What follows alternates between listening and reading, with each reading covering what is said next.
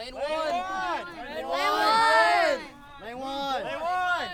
Lane one. Lane one.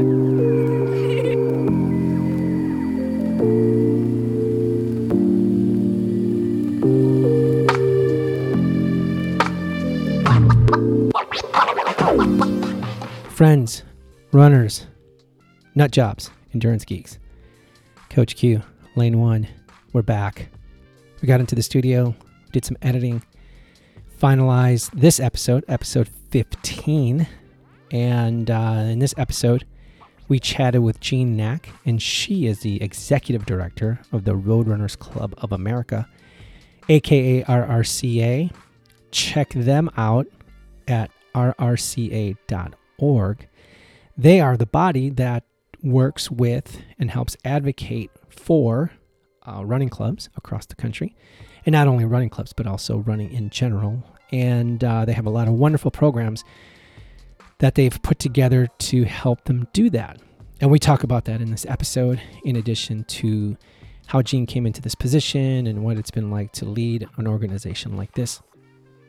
And I think you're going to come away with a better appreciation of what happens behind the scenes of, uh, well, of, of a nonprofit, but also of um, those of us that are obviously interested in what happens in and around the running community. You know, what's been happening behind the scenes with um, one of the major players in the in the industry and in our sport. So, really looking forward to to you guys hearing that conversation. And real quickly, just want to thank everybody that came out and supported the Go for the Grits 5K, which was our 5K that we helped put together with Jekyll Island in this past weekend. And coming up, guys, we've got the Wobble Before You Gobble, Wobble Before You Gobble 5K, which is in Brunswick. And then two days after that, we have the Coltston Plunge, which is back on Jekyll. And that is not a run, but a polar plunge, if you will. And um, then a week after that, is the Jingle All the Way 5K, aka Scrooge U 5K, which is the run that um, raises money and visibility for CASA, which is the court appointed special advocates. So, as you can see, even though we had a really busy fall, well, we continue to have a busy fall, we had a little bit of a lull, but then we're still at it, and we have these events that are going to wrap up our 2021. And we're also obviously working on 2022. We have Jekyll Island Marathon, half marathon, and 10K coming up um, in January, and then Dolphin Day, ladies and gentlemen, is coming coming in February. So keep an eye out for information for all those events and registration. And uh, let's see what else I wanted to mention really quickly. Hope everyone's training is going well. I know a lot of you have talked with a lot of you guys about what's happening with your training. Got some races coming up everywhere from obviously 5Ks all the way up to 100 mile events. So I'm eager to hear how that goes. As for me, not really training for anything right now. Still trying to figure out what's happening with uh, with my knee, my left knee. That continues to give me some issues, and um, kind of been had these start and stops with my training. And uh, so we're going to go back to some cycling, and hopefully that will kind of get us into a rhythm, a momentum, if you will, that will allow us to to keep it keep the ball rolling and um, get us back into some running because it's been quite a few years and maybe in one of these future episodes we'll uh, get a little deeper into why and what what's been happening and why it's been taking such a long time for me to get back into kind of a running group. But enough about me. As i mentioned this is episode 15 Jean executive director of the rrca let's lock into it and uh, let's go for a run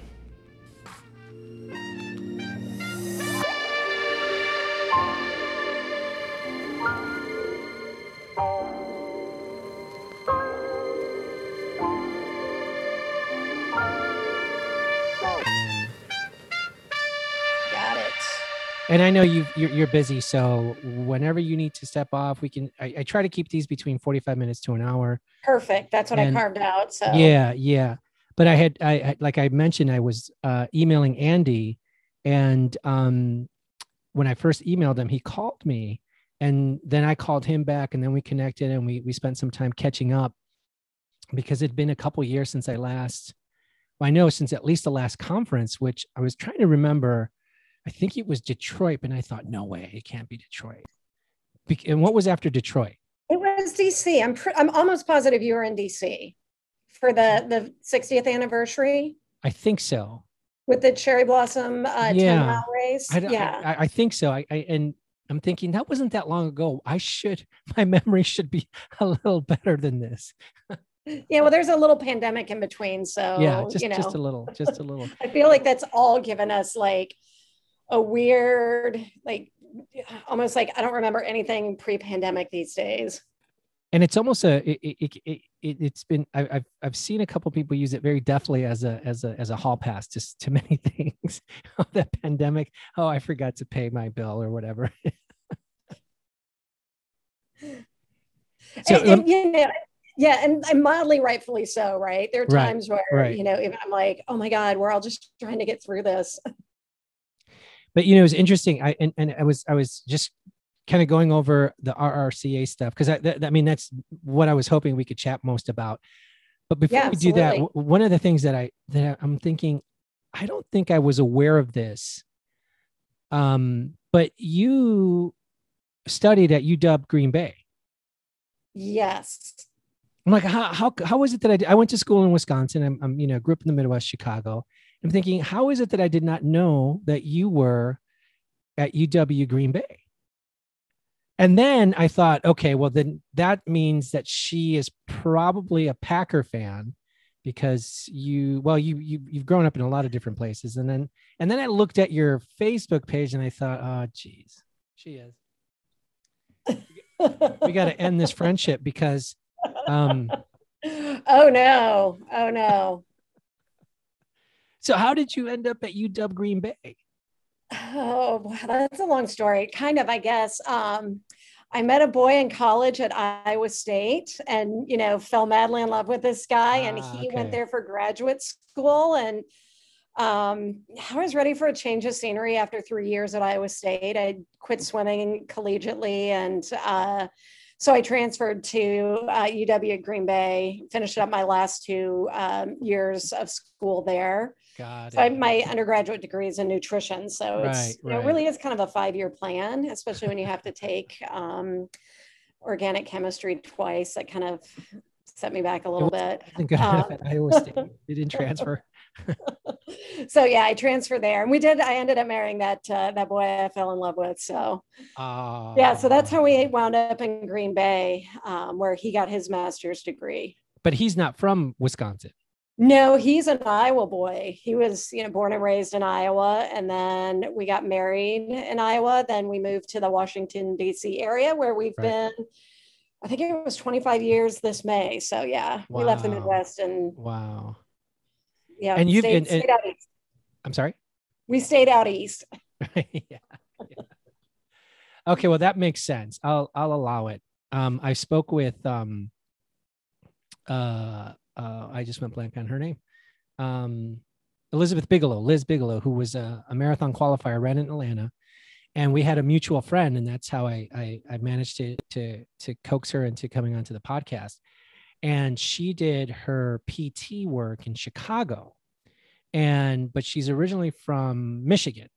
So okay, we're we're we're we're, we're okay so far. You know, nothing to to. And then it then it occurred to me that she probably lived on the north side of Chicago. So then by default, she's probably a Cubs fan, which is what 90% of the people from, well, I shouldn't say 90% of Chicago, but 90% of every, everybody outside of Chicago roots for the Cubs. And so I asked her that. She said, Oh, yeah. And then sh sure enough, just almost, almost on cue, right behind her, she lowered her Zoom camera and there was a Cubs t-shirt or something like that. And I told her, well, I'm going to have to hang up on you because we're Sox fans from the part of Chicago where I'm from. So I'm just, I'm, we're just hitting them all here on, on, on this podcast. But, um, but yeah, so I was just, I was just curious because I thought, I don't think I knew that you had spent some time in Green Bay. Yeah, yeah. That's crazy. So then when you moved to DC, the DC area, then it wasn't soon thereafter that you started your job with the RRCA, correct? Eh, probably, I mean, about a decade. So, you know, knocked around for about 10 years. Okay. Um, and August 1st, it'll be 16 years. Oh, wow. Uh, yeah. So it's been a while. or are you surprised that, it, that the, that the tenure has lasted this long? Um, yes and no. you know, I will say like the organization was much smaller when I took the job, and I had Sure. two really, really little kids. My son had just turned one, and my daughter was two and change. Um, so, you know, when I started, I was like, it was a great job when they were really little. Um, it really afforded me a ton of flexibility, and Sure. you know, I get to do what I I love doing. You know, which was running, and I was very into triathlon at that time, and um, you know, I think professionally, it's always been great because it's challenged me. Mhm. You know, that's the the interesting thing about working in essentially a small administrative organization is you wear a lot of different hats. So, you know, I'm I'm CFO, I'm CMO, I'm CTO. Head, I wear all the head of housekeeping, right? yeah, yeah. You know, and I'll take out the trash if we have to. Um, you know, that type of thing. Make sure there's some snacks in the office. But um, yeah, and the organization's evolved during that time. And, you know, it's kind of crazy. I'm getting ready in probably three weeks to send both my kids off to college. So um, it's just, you know, it's been a great professional experience as a working mother Sure. and working in the sport and watching the sport grow and the organization grow. So yeah, it's been it's been a, an amazing journey. I will say that. So, by the numbers, when you first took on this role, um, working with, you know, RSA works with running clubs. For those that aren't familiar with with what, are, well, why don't we start there? Why don't you what, give us a thirty second elevator speech? We're stuck in the elevator. We're going up to the uh, the the happy hour at the uh, the hotel bar, and uh, what is the RRCA? Yeah, that's always a big one, right? What is the RRCA? What do we do? Well, we we do a lot of things. We have our new vision statement, which is we Okay. empower everyone to run. And that really encompasses working with organized running clubs, working with event organizers, directors, working with coaches, working with runners. Um, the foundation of the RRCA has been the community based running club. And the history is for the very, very long time in the sport, it was the community based running club that was putting on most of the events around the country.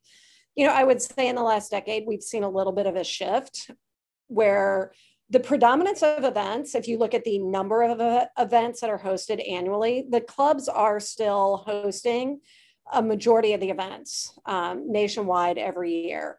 But we have seen events get more um, I, I would say not formal is not the right word, but more, um, you know, like the bells and the whistles, Mhm, like mhm. festival feeling, which require a lot more than just volunteer labor. You know, that that on the event side, I would say over the last 20 years, we've seen a significant professionalization Mm.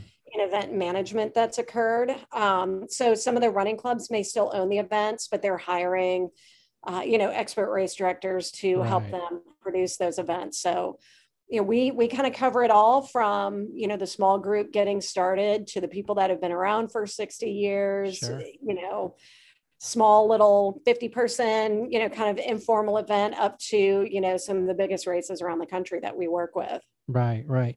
And and so 16 years ago, if you can remember, how many what was the number guesstimate of running clubs, local running clubs? that yeah so between clubs and events that were members of the rrca at that time it was uh, like 600 i want to say it was 662 to be exact i actually like that's a number that always sticks in my head That, because you know, it's always the you know this is like where we started and where we're at um that, that seems like it should be even 16 years ago, it feels like it should have been bigger, doesn't it? Or does it feel like it should have been smaller? I, well, I, I do think even 16 years ago, it probably should have been bigger. Now, and that's not to say there weren't more clubs, Right. um, but those were the ones that were members of the RRCA because right. a lot of uh, groups also will be members of USA Track and Field. right. And so, you know, between the two entities, you know, it was always kind of a mix of which was a member of which organization, and there was certainly crossover. Um, but I would say from you know 2015 uh, through kind of pre-pandemic, you know, the sport definitely exploded during that time period. Sure. Sure. So that's where you saw a a big growth spurt. Yeah, yeah, and and even you know there was a huge number of participant increase in running events around the country but also, you know, a large number of new running clubs being established.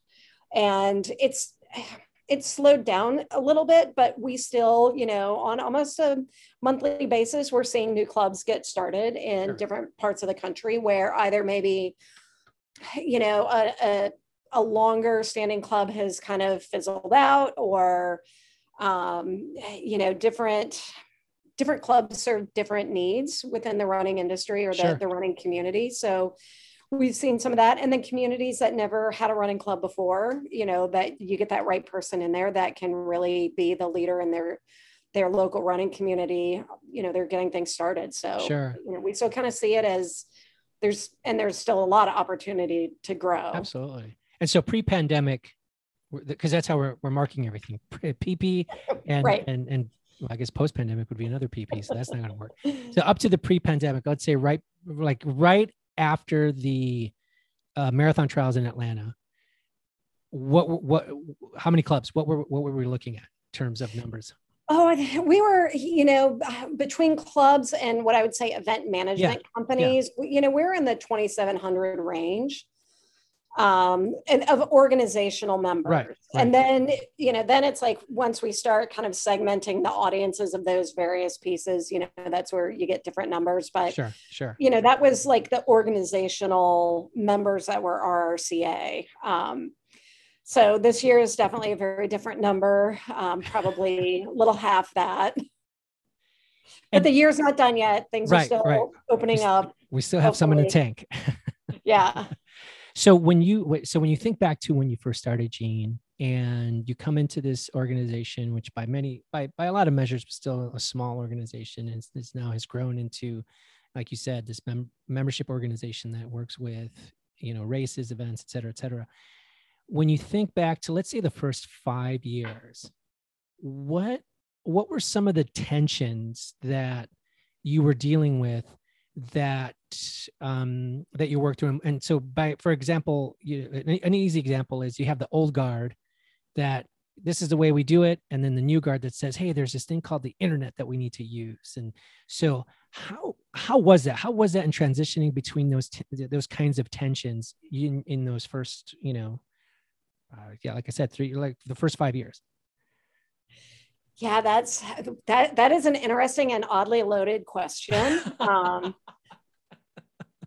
that I will say, I mean, there's a couple of different directions to go. As a female executive, I had okay. my fair share of dealing with some pretty gross, okay. um, uh, unprofessional, hmm. inappropriate mm. behavior by okay. uh, male board members. Sure in not a not a sexual harassment standpoint, but a toxic masculinity type of um, very uh, degrading towards you know female executive director. Yeah. It was like the the really great thing is we had some amazingly strong females on the board at the same time. Um, so it was uh, you know just really being able to work with them and sure. other very decent men that were on the board at the same yeah. time to manage yeah. through some extremely challenging personalities. Um, so you know, it it is interesting when we have a lot of national dialogue about um, you know equity in sport. Um, I've experienced it, uh, you know, right. especially in those early days. And then again, then you get into the whole. We were all on paper when I first started. People mm. were mailing in membership forms that were handwritten and you know, we had an intern that would go and like manually type them into a spreadsheet. And wow. and then we moved to uh, a really great member built us an access database but it was still people were hand mailing in you know handwritten forms. I would say by about 15 like end of 15 uh, beginning at 16 people were typing them which was great. Okay. So you could actually read what they were sending in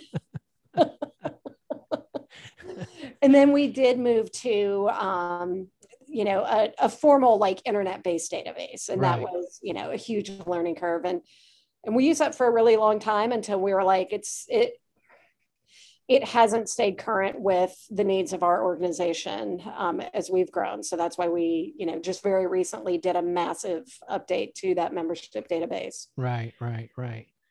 Which is transitioning smoothly, right? Yeah. Oh, uh, always. These things are always like seamless. No, you know, no gray hairs coming out of it. so as as as you said, internally there were some obviously some some tensions with some with some you know pretty serious you know beliefs that certain male board members had um and you obviously were able to navigate that through the through the support of of some other like you said strong female board members what was it like then with the what were the, what were the, what was the club's reaction you know and what was that transition like you know with taking on this new because transitions are always tough you know trend, right. no matter no matter how you look at it. So you know how, how was it with nobody likes change. How was it with the clubs?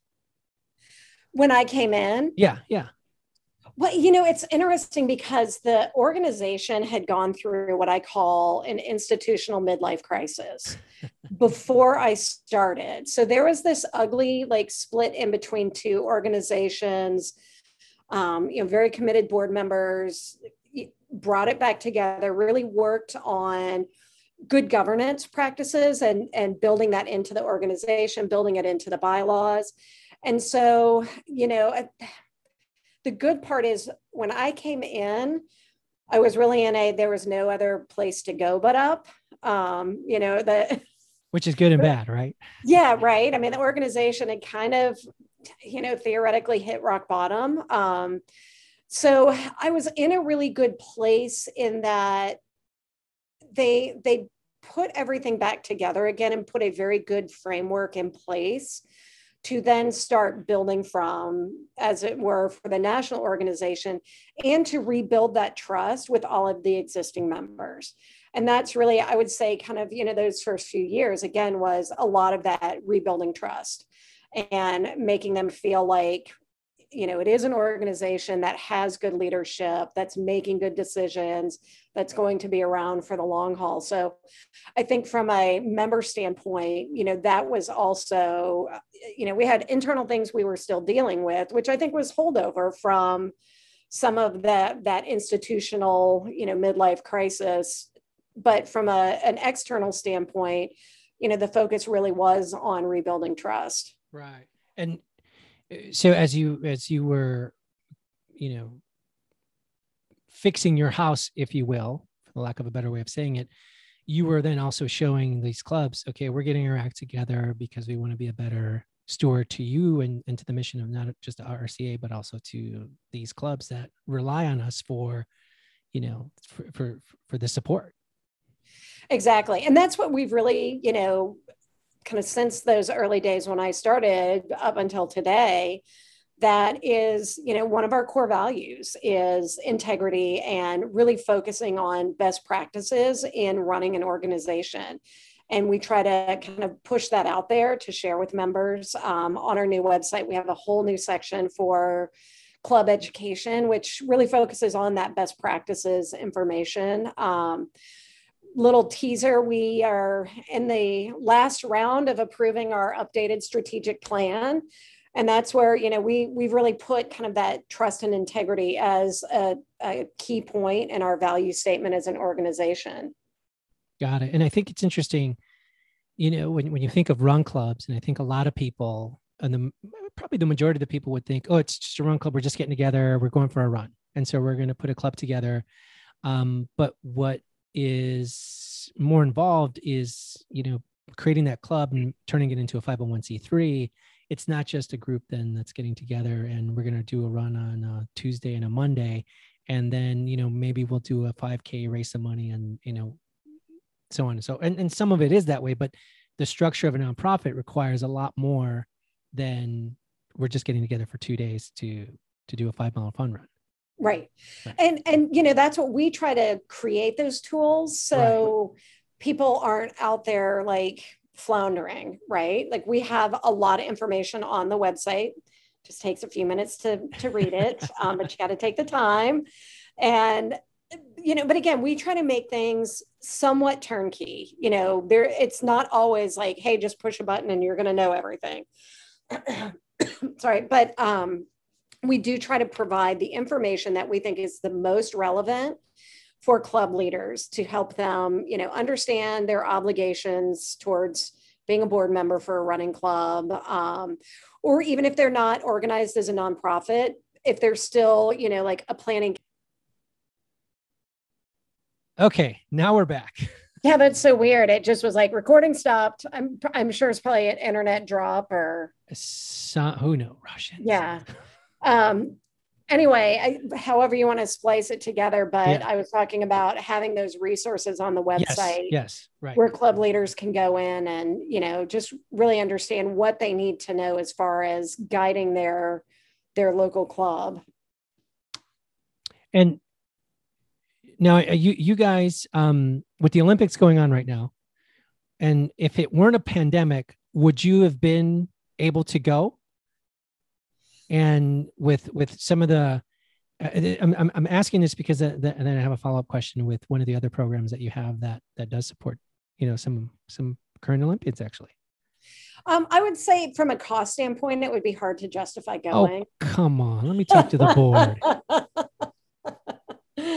you were uh, at the trials though. You were at the marathon trials in Atlanta. Right? Yes, yeah. yes. That's you know that's a domestic well, trip. Atlanta's pretty inexpensive to get to from uh, DC metro area. Uh, yeah, no, we've never we've never sent representatives to the Olympics again because we're we're kind of like that below the Olympic level, right? Like once someone's at that Olympic level, they're they're predominantly in the USA track and field realm uh, arena sure, because they're gotcha. very much governed by the mm. track and field rules and regulations as far and also world athletics which you know do global um, right, governance right. of track and field and uh, road racing now how, how, how does what's the relationship with between rrca and usatf how does that how do you guys you know it's i would say it's collaborative is probably not the right word um, they they have their kind of mission and mandate,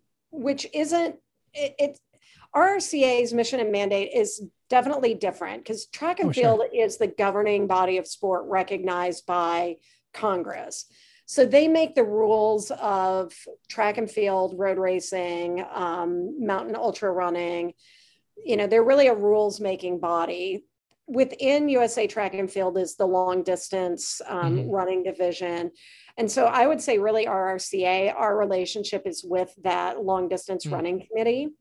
And, you know, we, we work closely with them. Um, so, you know, they have things that they do, but we also have slightly different things that we do but in a way that we support each other. And a great example is uh, just a couple weekends ago, we had the Run Pro Camp.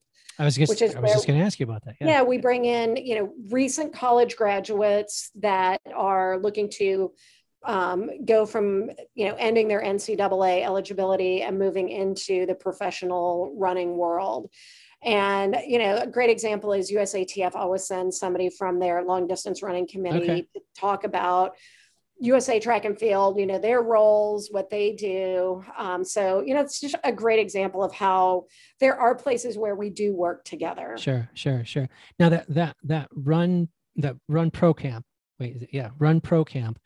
Um, that's kind of one of the menu items, if you will, with your roads, which I think is funny. Roads R O A D S, not R H O D E S. Right, right. Scholars. Ha ha ha um, that, that the RRCA uh, puts together. Talk a little bit about that one because I think that's uh, that's I think one of the more unique programs that the RRCA has to offer.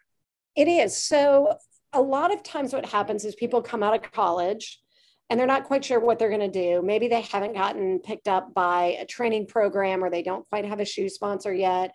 So we provide small grants to athletes who really show that they've they've got the talent and the potential to you know become you know future elite usa athletes you know running for a team usa team um, competing internationally sure sure. you know excelling in the marathon. So we provide and the money goes straight to the athlete. So they can use it as they see fit. Maybe they're using it for massage therapy um, mental health counseling oh, gotcha. nutrition um, maybe paying for a coach or paying for some physical therapy, whatever they need it, it's it's up to them.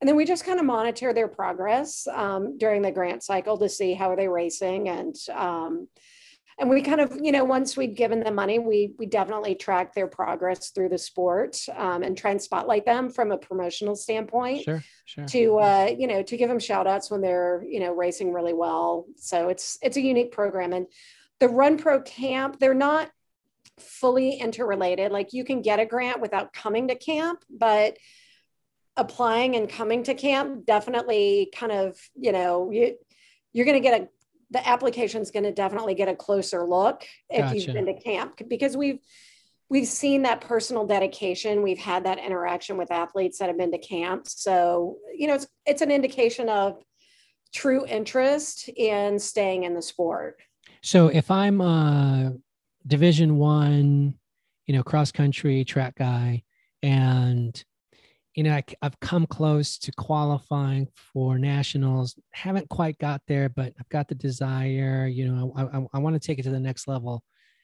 I can go to the run camp. yes Okay. and and it is an application process you know it's Oh, not okay, just for all okay. comers Right, um right. but you know we we definitely take a look at does somebody really have that you know future potential to Sure. go pro and there's you know there's some indications with time that it's like you know you're you're you're not really going to move up to the pro level Right. Um, right. but you know it is a, an an application invitation type of situation but it's you know people need to apply Right. we we haven't for a couple of years we haven't filled all the available spots that we're willing to fund. And so Well, after this of it- podcast, you're going to get a bump. i hope so. I mean a lot of it is you know word of mouth awareness. What we've found is college coaches they don't really care what happens to their seniors. You know that's that's just an unfortunate truth. And so you know they don't necessarily say hey here's this opportunity you should go check out. Now i will say there are several colleges because they've had athletes go through so they have some good awareness iowa state has been great about sending athletes um, university of alabama their uh, one of their coaches was a run pro camper and a Roads Scholar grantee. So now we're like, she knows the program. You know, we've got a pipeline with um, University of Alabama. So, Sure. and same with Syracuse, you know, so it's if the coaches are aware, they will send people. And so, you know, that's what we've really found is raising awareness with those collegiate coaches that this opportunity exists. And then, you know, having them just give five seconds to their senior athletes, their graduating athletes to make them aware of it. Right, right. And, and and who knows, you know, they'll fill out the application and go and it's something that will really help them like like it's being described. This is really a bridge for them to to one see if that next level is attainable Right. and and how RRCA can support them in making it to that next level. Yeah, and and our biggest message is, especially with distance road running, it's it's a process. You know, we tell people coming out of Run Pro Camp, don't give yourself a 12 month window because that's not realistic when it comes to long distance running and being, you know, 23, 24. You know, you look at when um, most of the men and women are winning the major marathons, you know, qualifying for the Olympic marathon they're in their late 20s and you know if you're abdi you're in your You're 40s right, so right. you know it's a it's a long window but it's also a window that you really don't hit that high level of success until your late 20s early 30s Right, right, right. Wow. Well, I, I definitely think, uh, well, hopefully people will, as this program continues to grow and develop, because it's it hasn't been around that long, correct?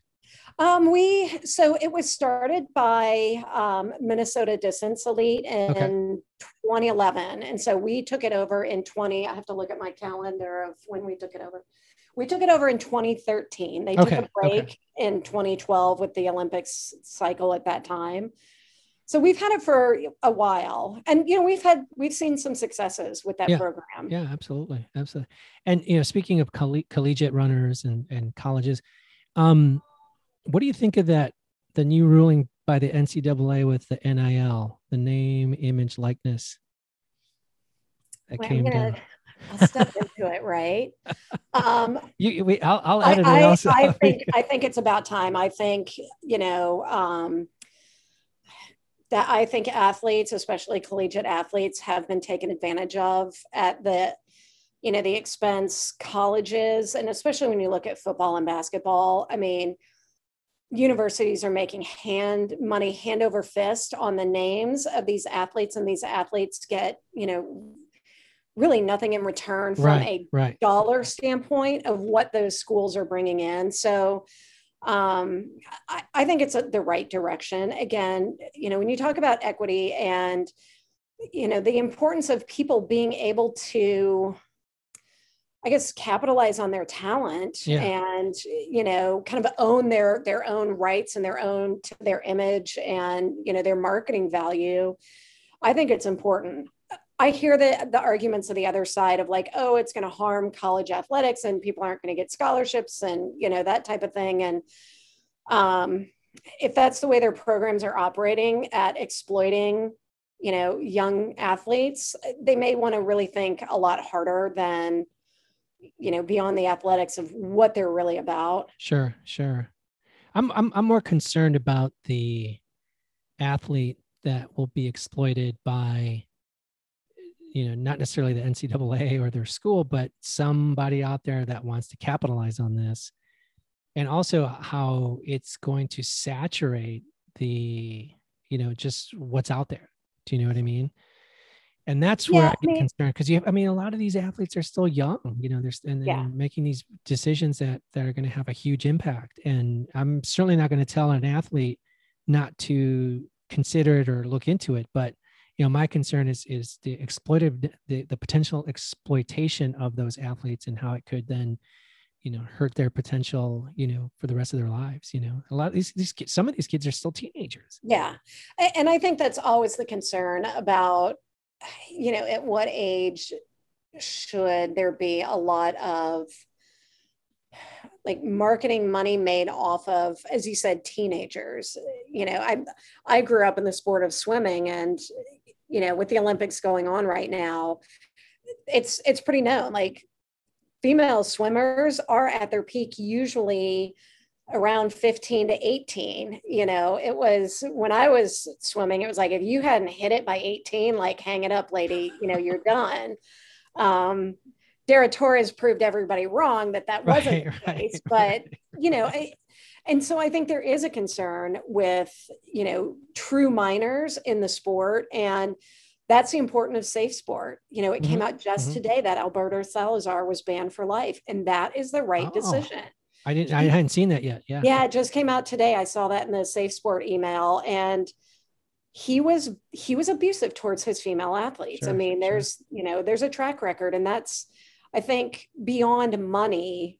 You know, that's something every sport is dealing with right now. Is really saying you can't put money as the pinnacle. You know, you you can't exploit and abuse right right young athletes and and i agree with you and i think anytime that money becomes a factor that's when very poor decision making comes in. Usa gymnastics is a perfect example. Um, they put money over you know the safety of all of their, their athletes, athletes, for a long time right. Well i didn't mean to to get us sidetracked onto that one because we could we could keep right we could go yeah and i could get on my soapbox and you know.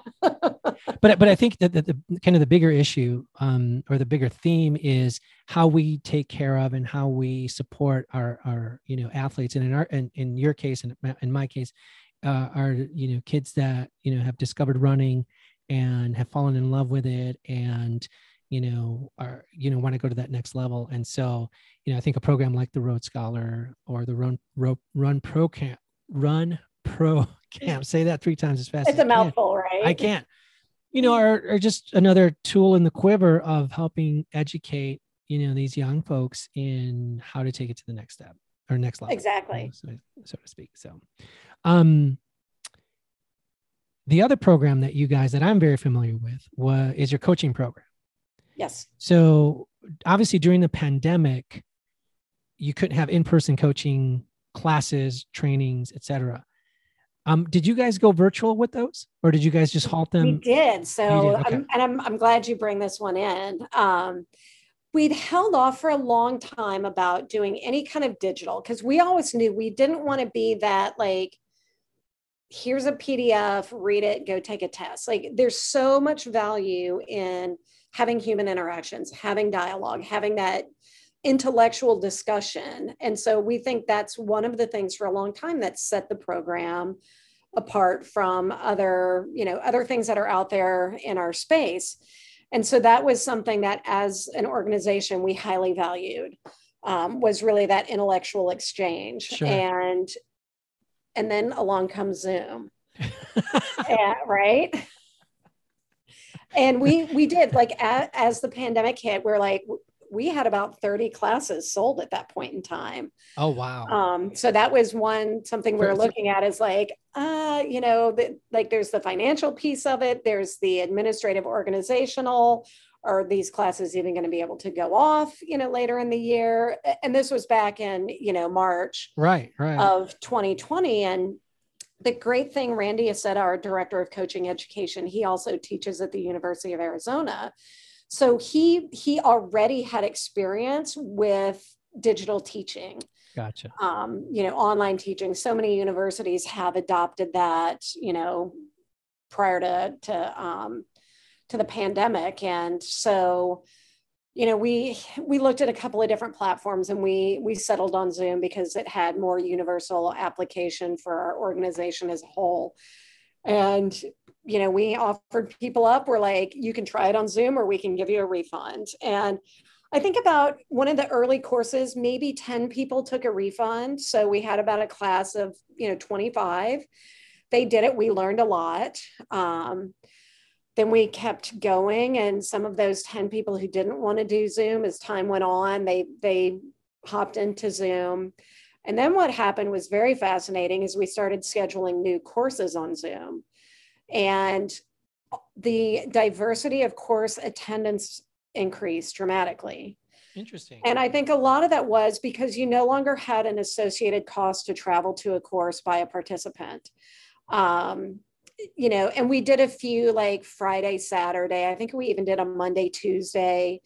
And one of our challenges for a long time had been international demand. And I would always say we we can't justify traveling outside of the US when we're, you know, we're not really meeting demand in the US. And right. so that was always kind of one of those like you know we'd talk about it during staff meetings but it was a okay parking lot item we'll you know we'll solve for that at some point and then all of a sudden it just kind of zoomed help us it helped us resolve it you know. And then we started doing different time zones. And so we would do you know an east coast time zone and we would schedule a course more towards west coast time zone. And those were very popular. And you know we were even seeing people it didn't matter what time zone that um, we had a couple of people from kuwait go through. And you know it's like they're staying up all night long to go through the coaching course you know that's during the day you know somewhere in the us so that was um, you know every time you think of like pandemic silver linings right we all you have to take away the positives from Right. a, a really uh, chaotic year that um, had we not been forced into kind of pivoting that program we wouldn't have had the opportunity to you know really learn a lot of things about ways that we can do it different. And so looking forward uh, you know we'll be planning a mix of zoom and in person to to kind of continue address the the demand from the lessons learned and what zoom can provide to us Yeah. when we host the course um, virtually. But there are also people who you know they spend all day in front of a computer. They don't want to spend all weekend. So you know there's people are dying for us to get back in person. And Sure. so we're working on the 2020 getting some in-person courses uh, planned and scheduled. For 2022 or for this year? Uh, yes i'm sorry 2022 So so back so what that's fascinating that there was this international demand that you were then obviously able to provide or or kind of or you just had international participants that said, oh, if it's Zoom, I can participate because I don't have to exactly. But Are you looking at developing international specific type coaching or the training? Or is it At- just at this point no porque se Um, we- necesitas alguien en español? Right. Well, maybe that's what we might need to we might need to look at. Um, you know, bringing in some uh, some foreign language uh, speakers that can help us in different countries. Um, I know that we have some coaches that are from India that have gone through, and they're like they'd love to kind of make it culturally relevant Sure. you know and and we've had those conversations but again we we have our kind of our own demand Right. um, right. within the us so and we are a very small administrative staff as you Right, know and right, um, right. and the coaching That- team That requires all another a- level. Yeah it's all a balancing act um, but more more coming out on that soon um, Oh, just- cool. Cool. yeah we we we always have things in the works in the background um, so that that one's a little too soon to say where we're Where you we're at. headed? Right. Right. um, But but we have gone through a process. I mean, it's not a secret. We've gone through a process looking for additional instructors for the coaching program. So sure. Um, we're we're still in that process. Gotcha. Gotcha. Um, so in, you know, obviously the pandemic was a big thing last year. A lot of races had to postpone or cancel. You know, we're coming back. uh, One of the reasons why I was reaching out to Andy, as I mentioned to you earlier, was to get um, our events online with with insurance. As you know, we're gearing up for the fall and just making sure we got the I's dotted, T's crossed. Um, I mean, obviously, not to you know relive the pandemic, but now that we're coming out of it you know obviously with the coaching one of the one of the silver linings was hey our program expanded to you know some places we didn't think it would expand to what were some of the other silver linings um that you were that you're hoping to capitalize on now that you were it looks well i shouldn't say it. Variants be damned you know right. as as as we're it, it, well at least it felt like we're coming out of it. What what were some of the other lessons that you that, that you learned as as as an organization that you're hoping will help guide you as you move forward uh, you know uh, as we move out of this pandemic? I mean, one thing from an organization side, it gave us a little breathing room to work on this massive membership Oh, yeah, database rebuild website overhaul project yeah. that had it been a normal year you know it's hard for us in a normal year to carve out time for like these big huge projects. So there's a little piece of that where it's like oh you know okay that was kind of nice. We had a little bit more bandwidth in a in a weird not desirable yeah. no, way i get you. i get you, know? yeah. Um, I think it also brings home for us as an organization, we are very uh, thoughtful about the net profits that we've had over the last, you know, five, six, seven plus years. Um, the board has been very responsible, kind of safeguarding our. Um, it's not an endowment, but it's their board restricted reserves. sure And I think it really hit home last year and especially planning for this year referencing my you know half the membership numbers um, but we were in a place to weather this storm financially as an organization. And really you know it's a great board. We're all very thoughtful about you know we, we really are looking at a 24 month cycle of recovery. Um, you know, this year being, I think, actually a little bit better than what we'd anticipated from a, a restart. But we're, you know, we'll by the end of the year, we'll be nowhere near like, oh, yay, we're all good. You know, we're all recovered. Um, I think we all know you watch the news, we've got a long way to go before Sure, we're sure. really in the clear. I, you know, it's, I think the, there are a lot of lessons learned. Um, one, our our um, consumers maybe aren't the most educated about what how the sport really operates or how events really operate. Um, you know, that was kind of evidence with a lot of cancellations. Um, I think virtual running was a great bridge for event directors and for people to stay engaged with the events that they were, you know, maybe training for as the pandemic came out and giving them some goals to shoot for.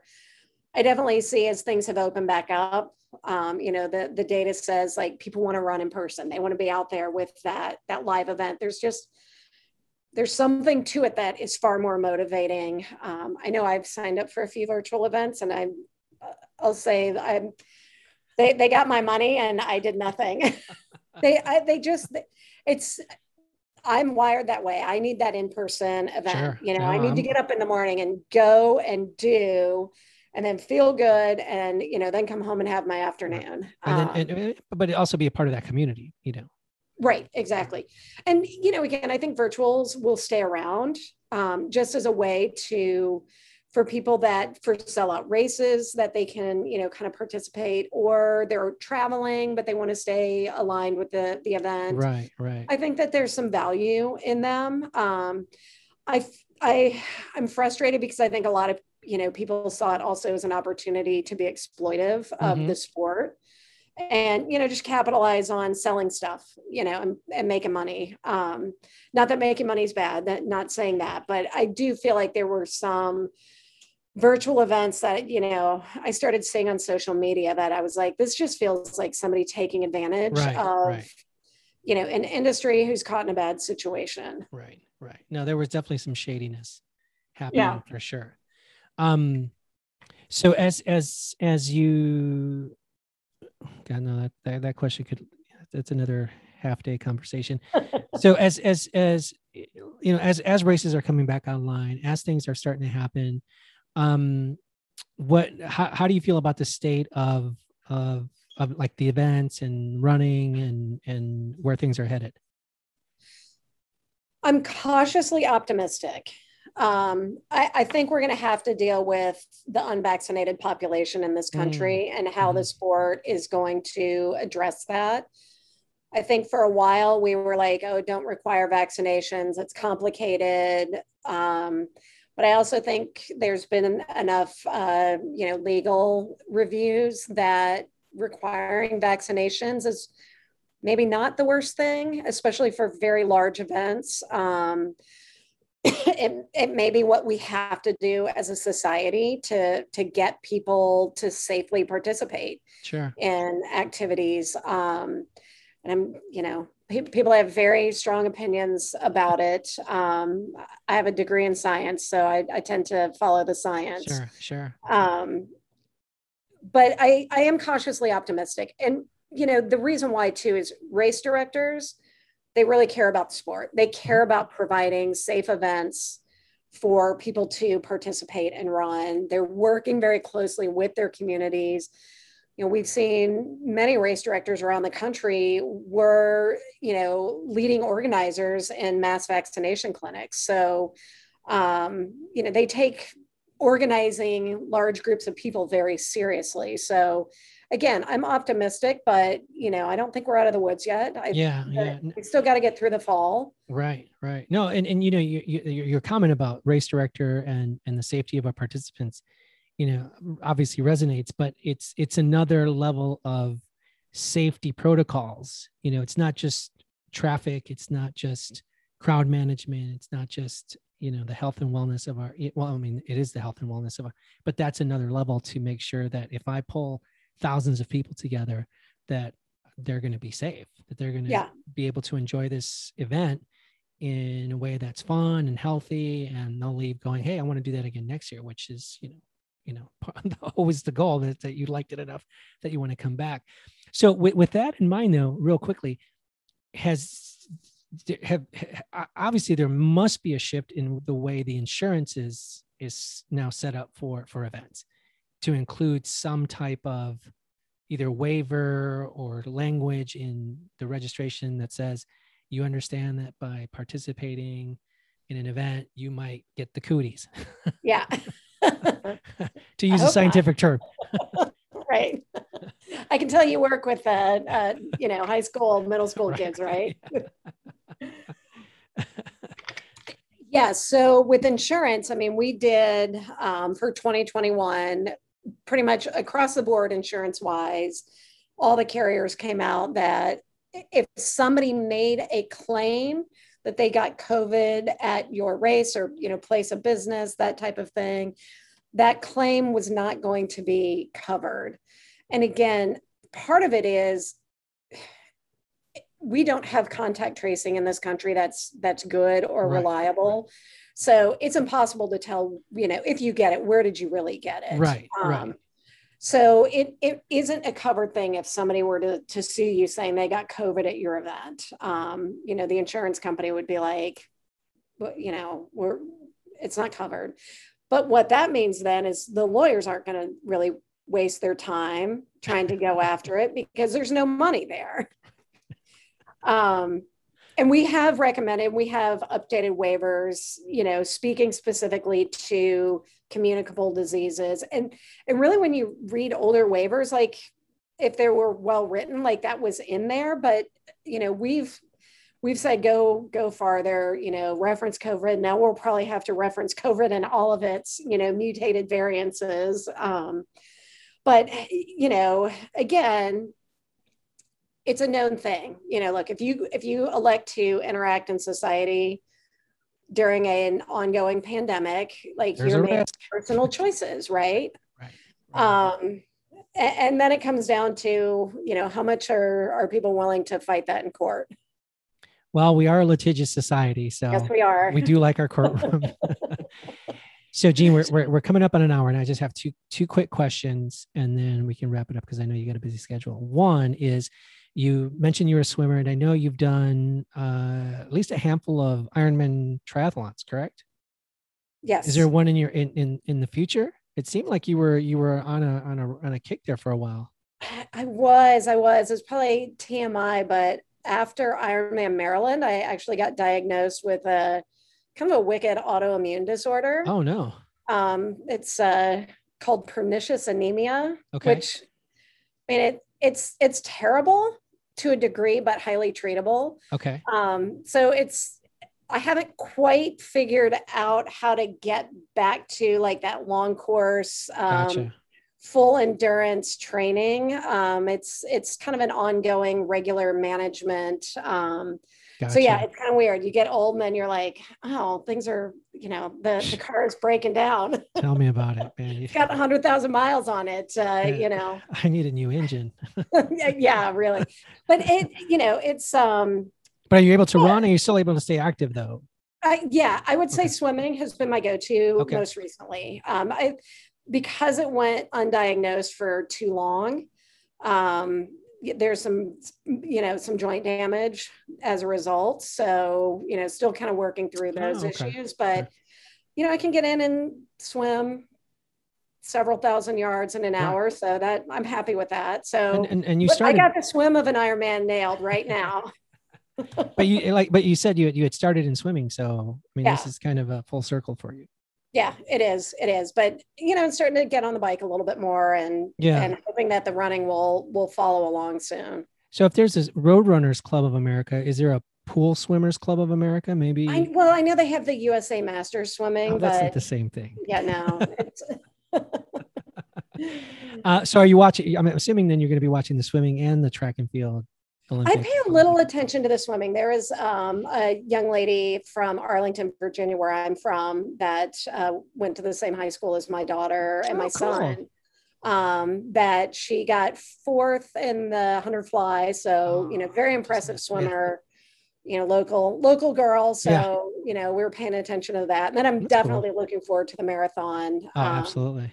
See how that goes. The the you know we had provided Aliphine a Right. grant um, in fall of 2019, and then because she won the Olympic trials, she got a like a, a performance bump from that uh, special round of funding we do kind of under the Roads Scholars banner. Mhm, mhm. So we're we're definitely looking forward to seeing how her race goes. Um, I spoke with with Jay Holder, who does the media for the Yeah. Atlanta Track Club, and it was fascinating to hear some of the behind the curtain stuff that went on to put together that marathon trials for both the men and women. It was it was it was one of those that just you know obviously I know what is involved with race directing, you know, but not to that level. And what he was able to describe, I was like, good gosh. like really it, was- it was cool it was cool and fascinating so and he's there now we're, we're doing media stuff um i think not as a part of the track club but just kind of as a consultant i think or Yeah. freelance or something yeah, like that's that. great. but yeah it was it was it was a great conversation to hear but now were you guys involved i know i said two questions but real quickly you guys were at the at the at the trials, but not in an official capacity, or was there an official capacity? Semi. So-so? We we did provide some sponsorship to the Atlanta Track Club, who's Okay. been a very long-standing member Right. of the RRCA. Right. We hosted a breakfast for Okay. all of the athletes. And again, that was kind of under that banner because we had a significant number of Run Pro Camp, Yeah. Roads Scholar alumni Right. that were running in the trials, um, and a lot of other athletes that you know we've known throughout the, Sure, the sure. years of their Your. So, yeah, so we we hosted an athletes breakfast, so you know semi-official um, from just kind of the the overall weekend Right. uh, right. of the Olympic trials. Cool. Cool. All right. Well, I'm not going to leave you. I'm, okay. I promise. One more question. If you could add an Olympic event, what would it be? Oh my gosh, that's a. I think there's too many. Is I that agree. terrible to say? No, it's not. I agree. I, mean, I was like- reading the paper just the other day, and I'm like, I get that there's so many cool sports out there, but it, I, you know, is it too much? You know, I'm a lot. I'm a bit of a less is more kind of person. Um, so it's probably just a, a, personal problem with me, but I, I find it hard to be like, what am I even paying attention to? It's too much, right? It's like when it's too much information, you can't pay attention to any of it almost. Right. No, I agree. I agree. There's there is too much, and you're just trying to figure out the schedule and what channel is what on. I I would I, I will say this. I would love for them to add a 50k mountain ultra to the Olympics because I think there there there's a lot of interest in seeing kind of an ultra distance event, but you know a good technical solid ultra event for the Olympics. That's there. I said. I, I actually think that I'll, I'll agree. I'll steal your answer. or even make it 10 miles. It doesn't have to be 50k. It could be, you know, uh, just a trail, something, something that that would uh, showcase some of that, you know, talent that we have in in the ultra community that doesn't. Well, really- and, and the reality when you think about it, I mean, it, it is truly an international sport. I mean, there are people all over the world that are, you know, running at both the recreational and, you know, the very high elite level. So I always think about that with the Olympics is it's got to be a sport where you get a level of global participation. I agree. Mhm. Mhm. So yeah, I'll steal your answer. All right. Well, we, we can jointly go. We can jointly go there. Well, Jean, thank you very much. I appreciate it. This was a lot of fun. It was great to reconnect and to hear about all of the great things that the RRCA is doing. And um, definitely look forward to seeing what you guys do, you know, in the next few months as we as we, as, as we either do something with this pandemic and uh, you know, wish you and the RRCA all the best of luck. Thank you. Same to you.